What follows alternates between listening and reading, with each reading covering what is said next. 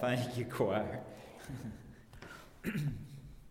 Told Brother Mike I'd just go ahead and start and uh, kind of caught him off guard. But uh, anyway, thank you, choir. Thank all of you for taking part in worship this morning. If you brought your Bibles, look to John chapter 19. John chapter 19. We want to look at verses 25 through 27. I want to share with you a sermon that I'm just going, I've entitled, Oh, come let us adore him. Let us adore the crucifixion. Oh, come let us adore him. Oh, come let us adore him. Uh, taken from the, the Christmas hymn, Oh, come all you faithful. Oh, come let us adore him. This morning we want to adore his crucifixion. Let us adore his crucifixion taken from John chapter 19, verses 25 uh, through uh, 27. John 19, verse 25 through 27. Now there stood by the cross of Jesus his mother and his mother's sister, Mary, the wife of Cleophas, and Mary Magdalene. So you had Mary, the mother of Jesus. You had Jesus' Aunt Mary, and then you had another Mary, Mary Magdalena. Three Marys at the cross. And when Jesus therefore saw his mother and the disciples standing by, whom he loved, he saith unto his mother, Woman, behold thy son. Now there's a, there's a fourth person there. It happened to be a man. And John usually, well, all times, never referred to himself as personal name John, but often referred to his name in, in the book of John as the one to whom Jesus loved. And so you have three Marys, and then you have John. And they're standing at the cross during the crucifixion. Verse 26 again When Jesus therefore saw his mother and the disciples standing by whom he loved, that's John, he saith unto his mother, Woman, behold thy son. He said to his disciple, which would have been John, Behold thy mother. And from that hour, that disciple took her into his own home. Heavenly Father, thank you for an opportunity we have to come together today to study your word in Bible fellowship. Then, Lord, to come into this room here and to worship you and to praise you through praise songs and hymns, to be reminded about your first coming, to anticipate your second coming to adore you, Father, of all that you've ever done, who you are, what you've done, and what you're going to do, to just adore you, but then to reflect and adore the crucifixion. And so I pray that you would help me this morning. I pray to deliver your word. Help me say it in the right spirit. May I be led by your Holy Spirit. And Lord, teach us through your Holy Spirit this morning. And then I pray that you would allow your Holy Spirit to move upon us to the point that we would make the most important decision that we've ever made in our life. Those who have never trusted you to trust you as Lord and Savior of their life. And others, Father, who for some reason have kind of slipped away, walked away. Lord, today would be a homecoming for them as they come back to you. Thank you for what you're going to do in this service. Be with me. Give me the words to say, the right spirit to say them in. And may we focus upon you and nothing else as we're here this morning. I know the devil will try to distract us in a number of ways, but help us, Lord, to keep focused on you. And we make this prayer in Jesus' name. Amen. When Jesus died on the cross, he did not die without the presence of some of his faithful followers. Here at the foot of the cross, when Jesus was shedding his blood, when Jesus was dying, we see a gathering of people. These people really were just adoring a dying Savior. They were standing. Now, notice this little flock that gathered around the shepherd. First of all, there stood by the cross, verse 25, there stood by the cross his mother, his mother Mary. So his mother was there. Now, Mary was the one the angel came to.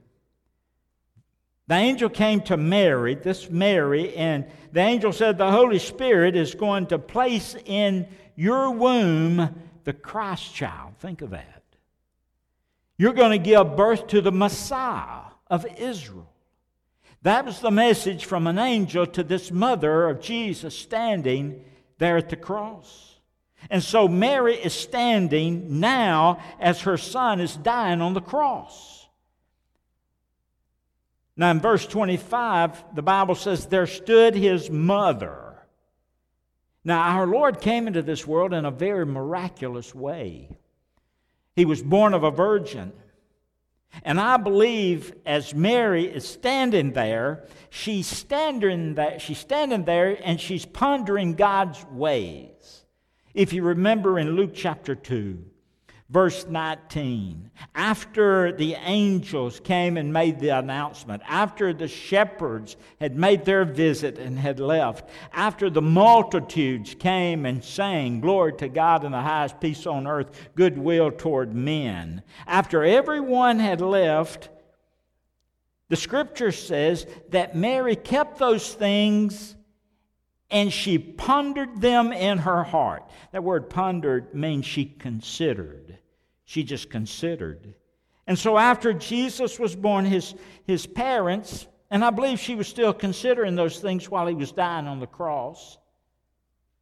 And, and you know, when he was born, after he was born, his parents carried him to the temple to be dedicated, to be presented to God in Luke chapter 2, verse 22. And there was a man there in the temple. The choir just sang about him. I appreciate Rachel leading the choir in Simeon. There was this old man in the temple by the name of Simeon. And Simeon is one of the real parts of the Christmas story because Simeon was one of the remnant. I mean, all down through time, all down through church history, there's always been a remnant.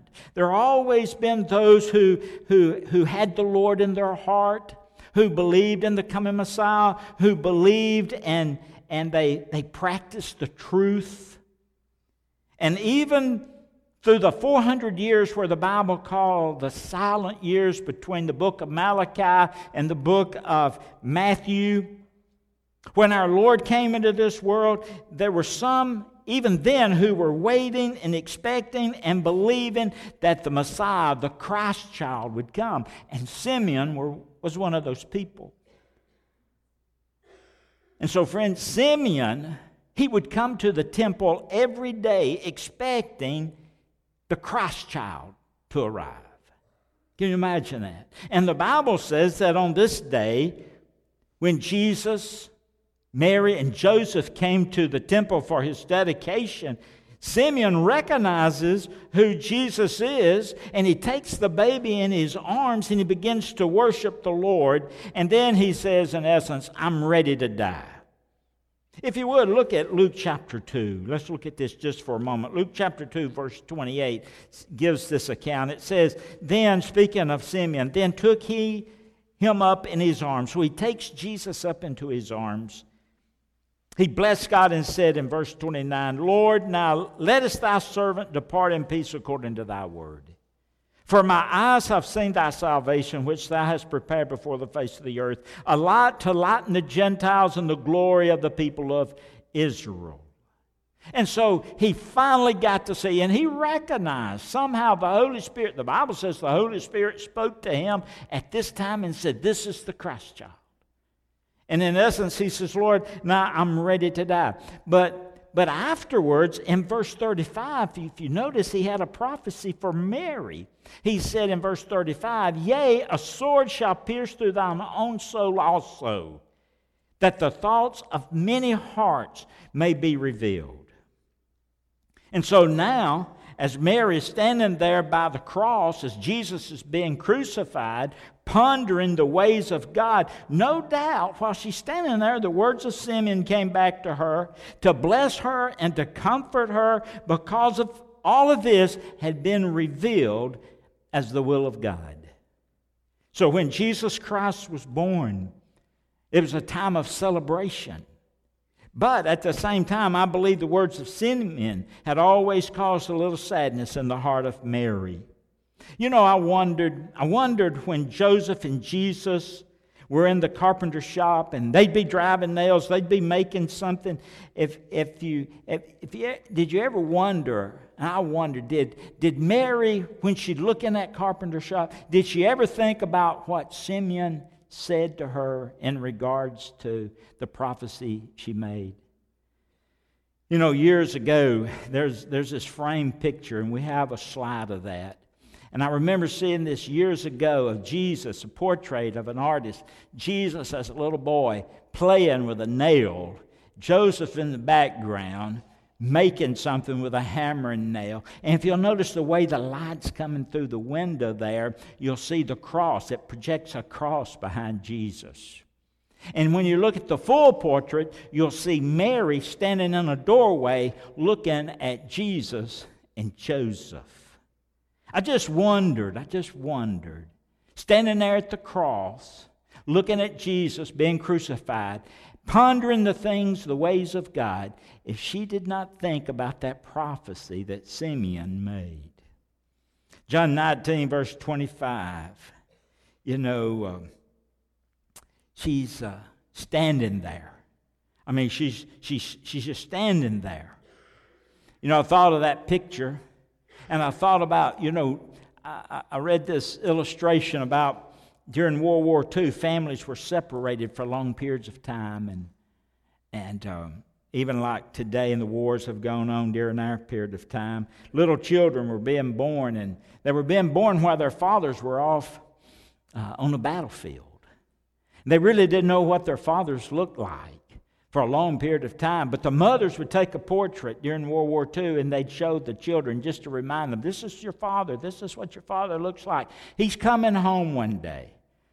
And during World War I, World War II, they didn't get to come home like they, they come home now and they're redeployed and they go back. But every day this particular illustration told how this mother would take her son to this big frame picture on the wall, and she'd say to this son, Listen, that's your dad, that's your dad, and one day your dad's coming home again. One day you're going to see your dad again. He's all fighting for our freedom. And one day this little boy replied to her when she said that, and he said, I wish he could step out of that frame right now. You see, for centuries, men looked up into the skies, into a starry sky, into a starry universe. And it was framed by the creation that God created. And no doubt they said, You know, I wish God could step out of that frame. I wish that I could know God. I wish I could experience God. And then one dark night in a little village named Bethlehem, God decided to step out of the frame and come to earth. Jesus Christ decided to come to earth not just to be a martyr, but he came to die on the cross by divine appointment to shed his blood as payment for our sin. And as he was bleeding and as he was dying, he, he bore on his own shoulders all of our sin and all of our pain and all of our brokenness. And as this Mother Mary stood standing at the foot of the cross, I believe, as she was adoring her son, I believe that she gets it. I believe that she realizes now for sure why Jesus Christ came to earth. Notice, she, she wasn't cowardly under the cross or below the cross, but she was standing by the cross. She was standing alone. Joseph, undoubtedly had died. Jesus was the oldest son. She had no one to take care of her, no, no government assistance, no welfare. But this woman who gave birth to the Son of God bravely stood at the cross.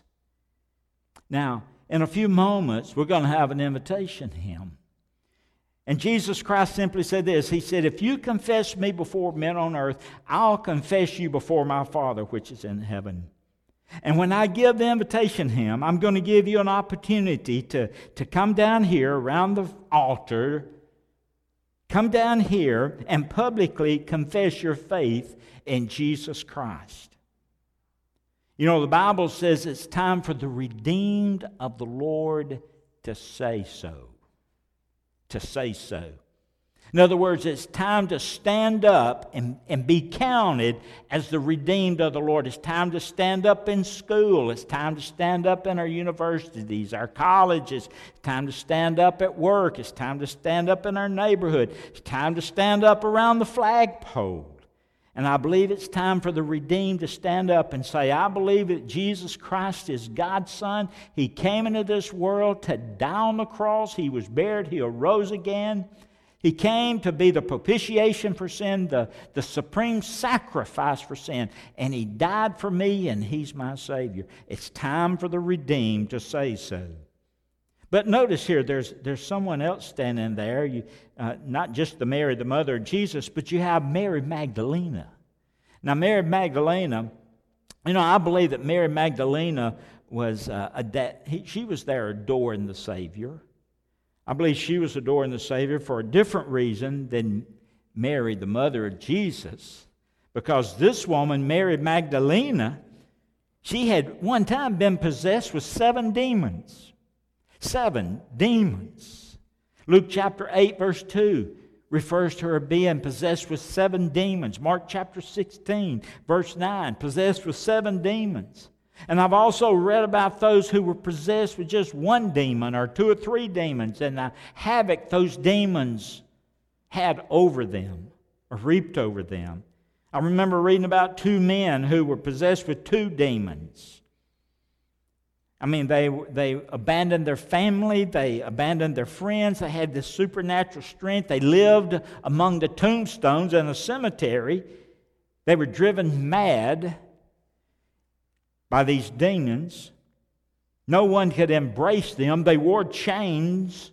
They were naked. They had no sense of decency. They were dominated completely by these demons. Two or three. Then you had this young boy who was possessed with one spirit, one demonic spirit. And his dad went to Jesus, and his dad was concerned about his son, and he says, My boy's completely controlled by this demonic spirit. Sometimes he jumps in water, and I'm afraid he's going to drown. Sometimes he jumps in, jumps in the fire, and I'm afraid he's going to be burned up. But here's a woman that had seven, seven demons. You see, Jesus has power over all demons. There, there, listen, you need to remember there is a real devil and there are real demons. This real devil is served by real demons. It's not make believe. Anyone who does not know Jesus Christ, how serious it is. Anyone who does not know Jesus Christ as Savior has no resistance against the devil and his demons. If you're without Christ, you have no resistance against the devil and the demons. You have no weapon against the devil and his demons. You have no ability to restrain the devil and his demons. You have no way to refuse, to repulse the devil and his demons. Because demons will dominate you, they'll possess you, they'll cloud your mind, they'll harden your heart, they'll distract you from being saved where you will not receive the gospel. You have no power apart from Jesus Christ over the devil and demons. That should be frightening. Now, even the people of God can be oppressed by the devil. But a child of God can never be possessed by the devil because the Holy Spirit and the devil can't live in the same house together. So there's a number of God's people today who are oppressed by things that possessed them before they came to know Jesus Christ. They are, they are, they are uh, oppressed by fear, oppressed by worry, oppressed by anxiety, oppressed by grudges, oppressed by unforgiveness, oppressed by anger, oppressed by unforgiveness, oppressed by the list goes on and on all and any other thing that might have control of you. But the Bible says there was one standing at the cross, a woman who she was not like she used to be. She'd been delivered. She had had seven demons. You see, Jesus Christ has power over all demons. The little boy that had the demon, Jesus said, Come out of him. He came out of him. The Gadarene uh, demoniacs, those that had two or three, the demons said, Hey, we don't, don't throw us down into the pit. We know we got to come out, but don't throw us in the pit. And Jesus threw them into a group of pigs. And that group of pigs, filled with the demons, ran down into a lake and drowned themselves. That's what demons want to do with your life. They want to make your life like a pig. They want you to live like a pig and die like a pig and then miss heaven and any hope of eternity by rejecting Jesus Christ. So when Mary Magdalena met Jesus, he spoke and these demons left and her life was changed. And now she's standing at the cross and she understands the cost, what the cost was to get those demons out of her body. And she's adoring the Savior. Listen, friend, there's a lot of people, perhaps some here today, that Jesus Christ has delivered, and you have a testimony about it. And you have a testimony in how Christ broke the bondage of Satan in your own life. And if it was the power of the cross, it has to be the power of the cross and nothing else that breaks the power, demonic power, over a person's life. Let me just say this if you've been freed and you've been, been delivered from the demonic powers of Satan and his demons, you don't go back there.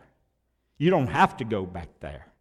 You can say goodbye to meth. You can say goodbye to cocaine. You can say goodbye to alcohol. You can say goodbye to adultery. You can say goodbye to fornication, pornography, lust, gossip, fear, anxiety, depression, and all that other mess of hell. You can say goodbye to that. You don't have to go back. And you can thank God today that you've been freed from the power of the gospel of Jesus Christ. Amen. Amen.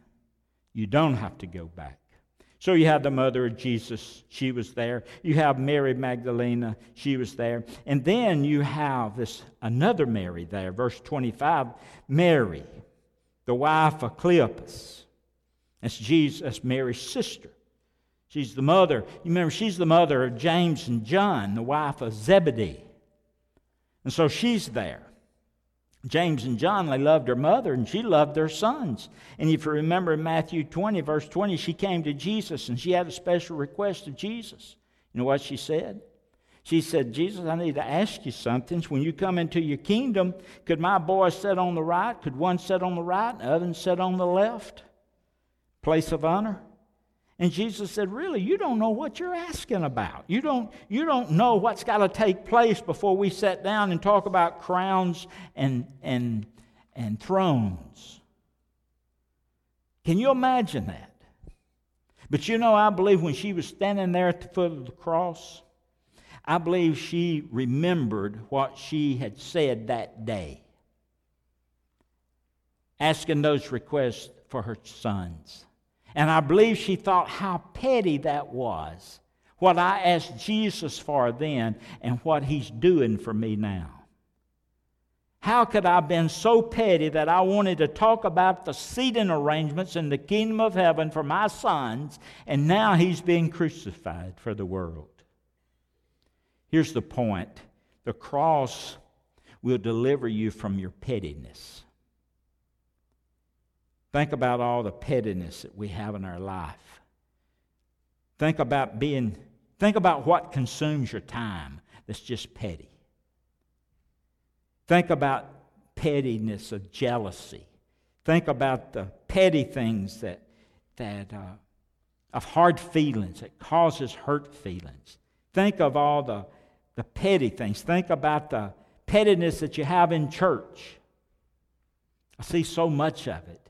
You know, people get all bent out of shape. Sometimes when they're asked to move from one classroom to another classroom, how petty can you be?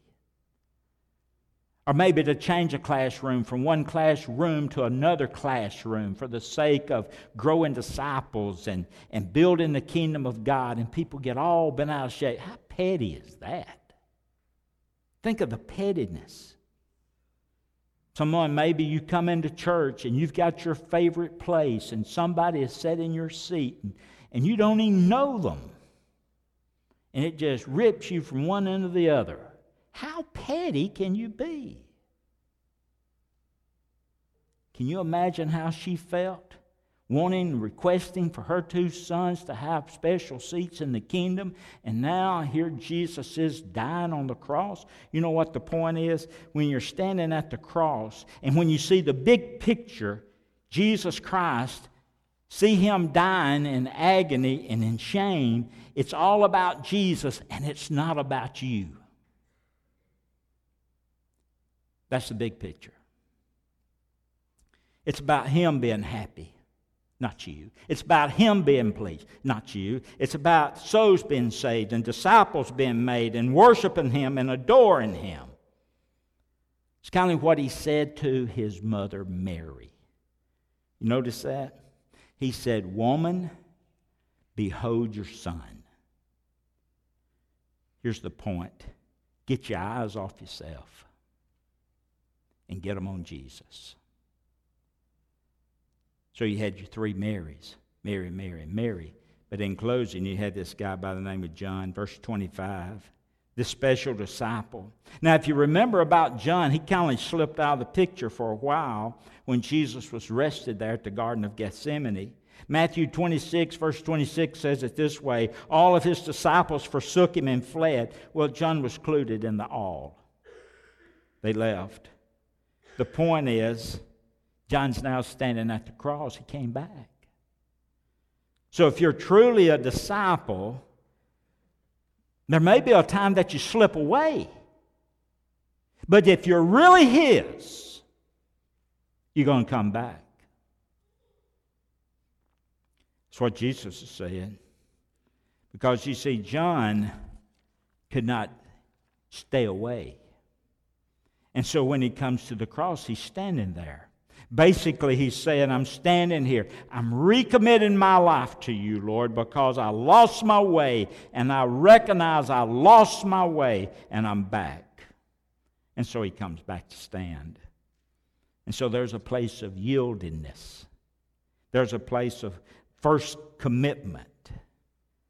And so as we close today, is, is God in all of this room not speaking to somebody? Who in the past year, somewhere, somehow along the way, you lost your way spiritually. You've closed your Bible, you stopped your praying, you stopped your serving, some petty reason. Stop serving the Lord, stop pleasing the Lord. So today you need to get right with God if you've lost your way. You know, Christians stumble we say goofy stuff. we make bad decisions. But, but the cross, you know, someone says God's a God of second chances. I couldn't disagree more. God is not the God of the second chance or the third chance. God is the God of unlimited chances. Aren't you glad today that when you stray from the fold, the good shepherd's always anxious for that one sheep to come back home. So I'm asking you if you've made some bad decisions, if you've stumbled and fallen, need to come back to Jesus. Don't put it off any longer. I'm going to close with this. I love Christmas trees. I really do.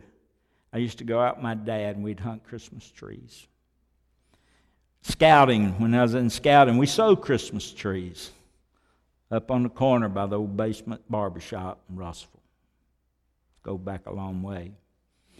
But we like Christmas trees. And I love decorate Christmas. I like live Christmas trees. and I like to put lights around my Christmas tree. I don't like those built in lights. I have to buy trees too many times. Keep going out. But I like Christmas trees. And I've been asked from time to time, won't we have a Christmas tree in the church? You may wonder that. You come in here, and this is a sanctuary. I think we've lost the holiness of God's house in a lot of ways. I really do. God says, Be ye holy as I am holy. The word holy don't mean perfect, it means separate. And this place is holy, separated unto the Lord, where his people gather to worship. The Lord's Supper table, that's, that's holy. That's separated unto the Lord. And uh, we have a Christmas tree. God, did you know God had the first Christmas tree? He did. He had the first Christmas tree. Sure did. And he didn't put a star at the top, he put the light of the world on his tree. He didn't hang ornaments on his tree, but he hung his only begotten Son on his tree. He didn't put presents around his tree. but he said that anyone that would come to his tree, that he promised to give them eternal life. Free. The gift of God is eternal life through Jesus Christ. And so I asked some of the ladies in the church this past week, I said, if you don't care, let's, let's just move the manger to the cross because the tree is really not our symbol, but it's the cross. So let's move the manger to the cross and let's connect the manger to the cross. They did a beautiful job of that. And I believe with all of my heart God's pleased with this. So, do we have a Christmas tree? you bet we do. We got a beautiful tree. Do we have ornament? Yeah. Do we have a star? Have a light? Yeah. Do we have an ornament? Yeah. Have Jesus. Supreme sacrifice hanging on God's tree. Do we have a gift around it? Have the gift of eternal life for those that will come to the tree. So this morning, have you trusted Jesus? Have you come to the tree? Have you given Christ your life? If we know anything at all, we know that Jesus was born. He came, He died, He was buried, He arose, and He's coming again. I promise you. You know why? He promised it.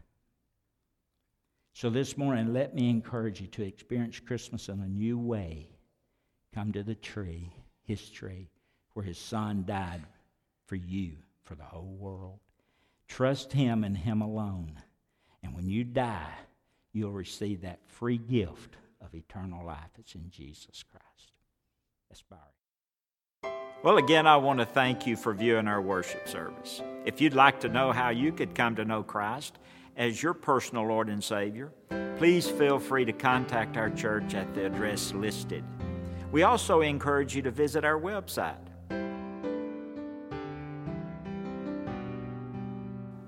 Thank you, and may God bless you.